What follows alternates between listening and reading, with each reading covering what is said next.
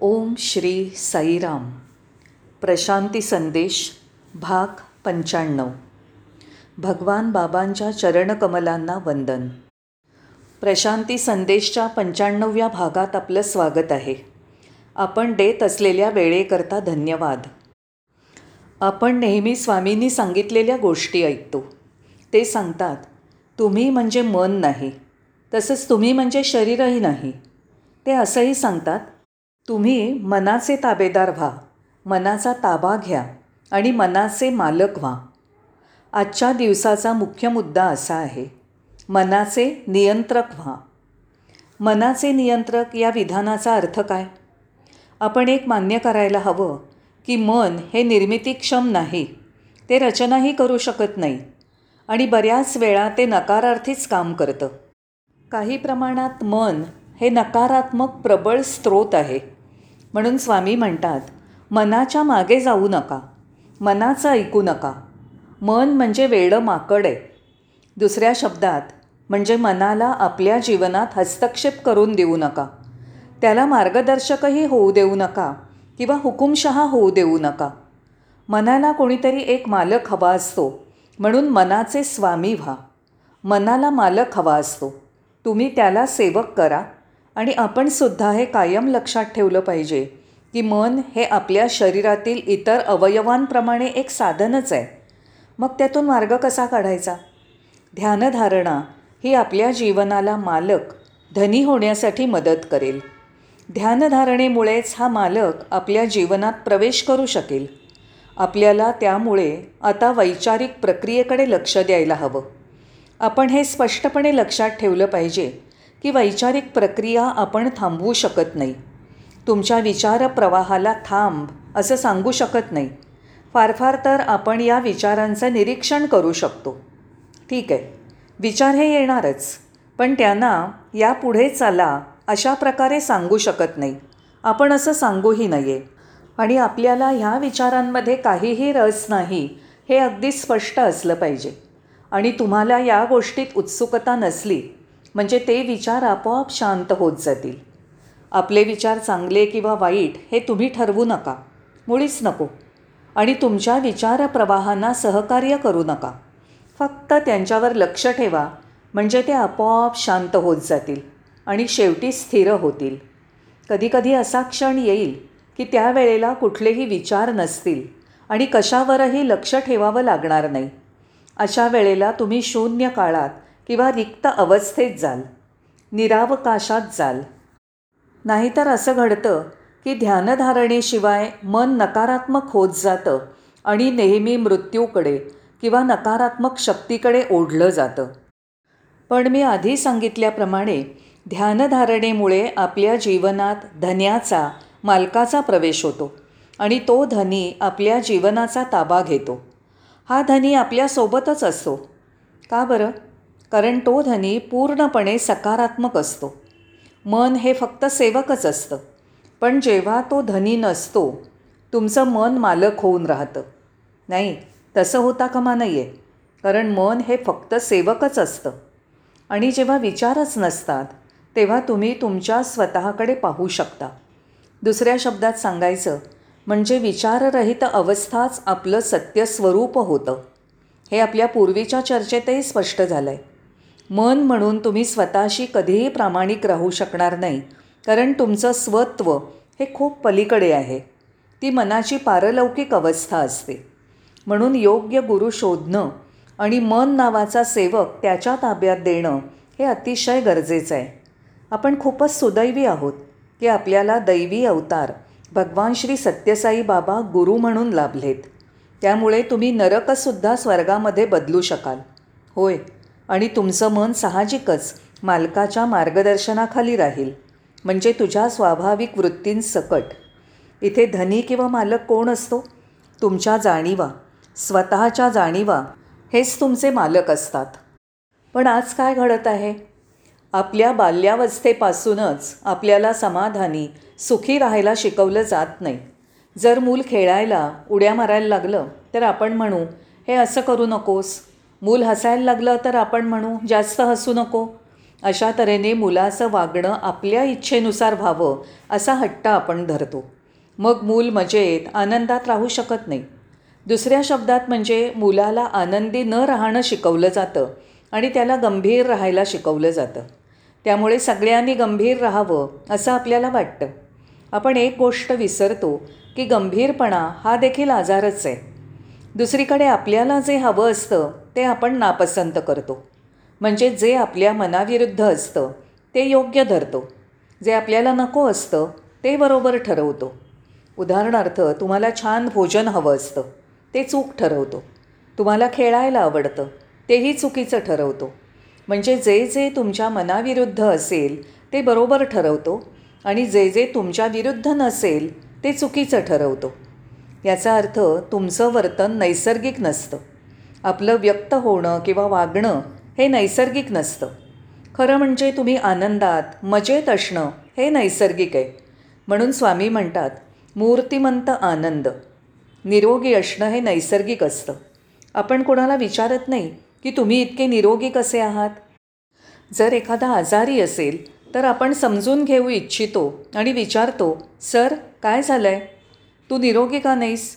तुला का बरं वाटत नाही आहे पण तो सुदृढ निरोगी असेल तर आपण त्याला काही विचारत नाही की तू निरोगी कसा? तुझी प्रकृती चांगली कशी काय आहे? दुसऱ्या शब्दात निरोगीपणा हा नैसर्गिक असतो. अशा तऱ्हेने दुःखी कष्टी राहणं हा आपला स्वभावच आहे आपली प्रकृती आहे. असं मानून आपण आपलं जीवन आयुष्य केविलवाणं करून टाकतो. दुःखी कष्टी राहणं हे मुळीच नैसर्गिक नाही. आनंदी असणं हे नैसर्गिक आहे. म्हणून माझ्या मित्रांनो आपण आपल्या नैसर्गिक स्वभावापासून दूर दूर जात आहोत. आपण आपला मूळ स्वभाव आपलं मूळ घर विसरलो आहोत. आपण आपला मार्ग विसरलो आहोत. आपण त्या घरी परत आलो नाही तर आपण कधी सुखी होणार नाही.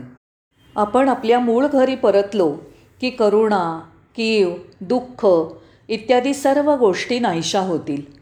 पण त्याच वेळी दुसऱ्या बाजूला वेदना दुःख यातना अशा गोष्टी आपल्या जीवनाच्या केंद्रबिंदू बनलेल्या असतील. हेच आपलं दुर्दैव आहे. आनंद ही आपली मूळ प्रकृती आहे. आनंद हा आपला स्वभाव आहे. आरोग्य ही आपली प्रकृती आहे. दुःख सहन करणं हा आपला स्वभाव नाही. त्यामुळे आपण आपल्या समजुतींपासनं ढळलेले असतो. नातेसंबंधांपासनं दूर गेलेले असतो. आपण लक्षात घेतलं पाहिजे की माणसांचे तीन वर्ग असतात. धनिक दुःखी माणसं. ते श्रीमंत असतात पण दुःखी असतात. गरीब लोक दुःखी कष्टी असतात. होय त्यांची गरिबी हे त्यांच्या दुःखाचं कारण असतं. पण हे दोन्ही वर्ग खरे नसतात कारण त्यांची दयनीयता ही खरी नसते. म्हणून या तीन प्रकारच्या लोकांमधील श्रीमंत पण दुःखी गरीब आणि दयनीय हे वर्ग स्वतःशी कधी प्रामाणिक नसतात. पण वास्तवात जो तिसरा वर्ग असतो तो तुमचा खरा स्वभाव असतो. आणि तो कोणत्याही परिस्थितीत दयनीय कष्टी नसतो. आणि आपल्याला रिकामं रिकामं वाटायला लागतं. रिकामपण म्हणजे काहीही नसणं या काहीही नसण्यामध्ये रिकामपणामध्ये आपल्याला आपला शोध लागतो. पण आपण ह्या काहीही नसण्यालाच घाबरतो. आपण आपल्या रिकामपणालाच घाबरतो. पण खरी गोष्ट ही असते की काहीही नसणं म्हणजेच रिकामपण तेच एक समान सत्य असतं. शून्यावस्था ही कृपेच्या आनंदाचं समृद्धीचं द्वार आहे. पण या वास्तववादी जगात अशी कुठलीही प्रथा किंवा वर्तन पद्धती किंवा समजूत दिसून येत नाही. या वास्तववादी जगात वास्तववादी या शब्दामधील वास्तव हा शब्द तुमच्या आणि तुमच्या खऱ्या स्वरूपामध्ये एक भिंत निर्माण करतो. वास्तववादी जग तुम्हाला आणि तुमच्या खऱ्या स्वरूपाला एकत्र यायला अडथळा निर्माण करतात. पण आपण वस्तुनिष्ठ नाही आणि तसं असायला हवं असंही नाही. तर आपण आत्मनिष्ठ स्वानुभवनिष्ठ स्वतःशी प्रामाणिक असलं पाहिजे. आणि आपल्या मनाला आपण शिकवण दिलेली असते सवय लावलेली असते. या सवयीमुळे आपण हे रिकामपण किंवा शून्यावस्था वाईट आहे असं समजतो. हे फार चमत्कारिक आहे. या शून्यावस्थेबद्दल आपण वेडे झालेले असतो पण एक गोष्ट स्पष्ट आहे की ज्या क्षणी तुम्ही शून्यावस्थेत जाल त्या क्षणी तुम्ही देवत्वाचं दार बनून जाता. हे द्वार तुमच्या सत्य स्वरूपाचंच द्वार असतं. ते तुम्हाला तुमच्या मूळ घराकडे नेतं आणि अंगभूत स्वभावाशी जोडतं. हा मूळ स्वभाव हाच तुमचा खरा आनंद असतो. दुसरी बाजू अशी की आपल्याला असं वाटत असतं की हा आनंद आपण स्वतः मिळवणार आहोत. पण आनंद ही काही साध्य करून घेण्याची गोष्ट नाही कारण तो तुमच्या स्वभावातच असतो आणि तो तुमच्यामध्ये अंगभूत असतो. आपण आपला आनंद गमावलेला नसतो पण त्यापासून आपण दूर गेलेले असतो. तो आपल्यात असला तरी आपण त्याच्यापासनं दूर गेलेले असतो. याशिवाय आपल्याकडे असलेल्या जमीन जुमला धनदौलत मालमत्ता इत्यादी गोष्टीही आपला आनंद गमावण्यासाठी जबाबदार असतात. आपण चुकत आहोत. होय तुमच्याकडे तुमच्या मालकीच्या कितीही गोष्टी असल्या तरी हरकत नाही. त्यात काहीच गैर नाही. पण तुमच्यामध्ये स्वामित्वाची भावना नसावी. स्वामित्व आणि मालकीच्या गोष्टी असणं यात फरक आहे. मालकी म्हणजे हक्क सांगणं आणि मालकी हक्काची वृत्ती म्हणजे आसक्ती. मालकी हक्काची वृत्ती म्हणजे बंधन. जेव्हा आपण आपलं आयुष्य म्हणजे एखादी धर्मशाळा विश्रांतीस्थळ सुट्टीत थोडा वेळ घालवण्याची जागा आहे असं समजतो मान्य करतो आणि आयुष्य चिरकाळ टिकणार नाही असं समजतो तेव्हा तुमच्याकडे कितीही मालकीच्या गोष्टी असल्या तरी त्यात मालकी हक्काचा प्रश्न येणार नाही.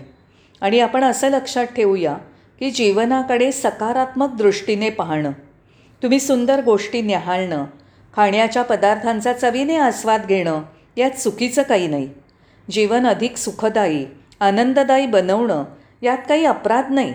होय जेव्हा आपण त्याच सकारात्मक दृष्टीने सौंदर्याकडे पाहणं भोजनाचा आस्वाद घेणं अशा गोष्टी सोडून देतो तेव्हा आपण निसर्गतःच स्वाभाविकपणे मूळ प्रकृतीच्या अगदी समीप आलेले असतो.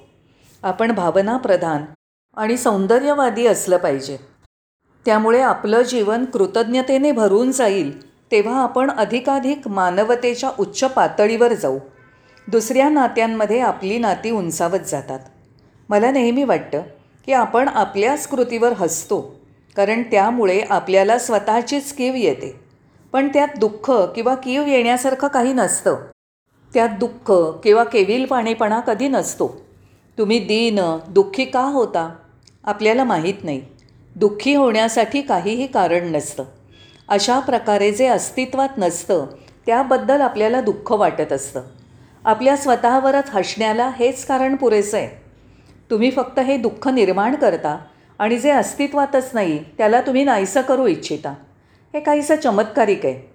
सर्वात सोपी गोष्ट म्हणजे तुम्ही तुमचं स्वतःचं होऊन राहा. आपण आपलं स्वतःचं होऊन राहणं ही सर्वात सोपी गोष्ट आहे. फक्त तुमचा स्वभाव आठवत राहा की तुम्ही म्हणजे चैतन्य आहात. तुम्ही जाणीव आहात. जसा सर्प आपली जुनी काठ टाकून नवीन शरीर धारण करतो त्याप्रमाणे आपण आपले जुने विचार दुराग्रह टाकून देऊन या नवीन आयुष्यात आलं पाहिजे. आपण एक पाऊल मागे घेतलं पाहिजे. होय हे एक पाऊल मागे घेण्याने आपल्याला समजून येईल की आपल्याकरता खूप मोठा खजिनाच तयार आहे. तो खजिना म्हणजे तुमचं स्वत्व तुमची खरी प्रकृती हाच असतो. हा खजिना तुमच्या गेल्या कित्येक गतजीवनांपासून तुमच्यासाठी थांबलेला आहे. कारण यापूर्वी हा खजिना मिळवण्याचा आपण कधी प्रयत्नच केलेला नसतो. म्हणजे आजचा मुद्दा मनावर नियंत्रण आणि मनाचा मालक होणं. मनावर ताबा ठेवा. तुम्ही मनावर कशा प्रकारे ताबा ठेवू शकाल? तर आपल्या दैवी गुरुकडेच मनाचा ताबा देऊन. तुम्ही मनाचे नियंत्रक कसं व्हाल? तर मन हे एक साधन आहे. सेवक आहे हे समजल्यामुळे. आपली स्वतःची ओळख जी मूर्तिमंत आनंदच आहे हे समजायला मदत होईल. तुम्हाला दुःखी होण्याचं काहीच कारण नाही. आपल्या सर्व चुकांना जबाबदार असलेल्या मनाला शुद्ध करण्यासाठी आणि स्वतःच्या मानसिक जबाबदारीतनं बाहेर पडण्यासाठी हे आहे. म्हणून कायम आनंदी समाधानी राहा. आपल्या मनाला आपल्या दैवी गुरूंचा भगवान सत्यसाई बाबांचा सेवक करा. मनावर नियंत्रण ठेवा. मनाचे मालक व्हा. मनाचे मालक हे आज्ञाधारक असतात. मालकाचे आज्ञाधारक सेवक व्हा. ज्यामुळे तुम्ही अंतर्मनात प्रवेश करू शकाल आणि जिथे काहीही नसतं अशा शून्य स्थितीमधील देवत्व पाहू शकाल. आपण दिलेल्या वेळेबद्दल धन्यवाद.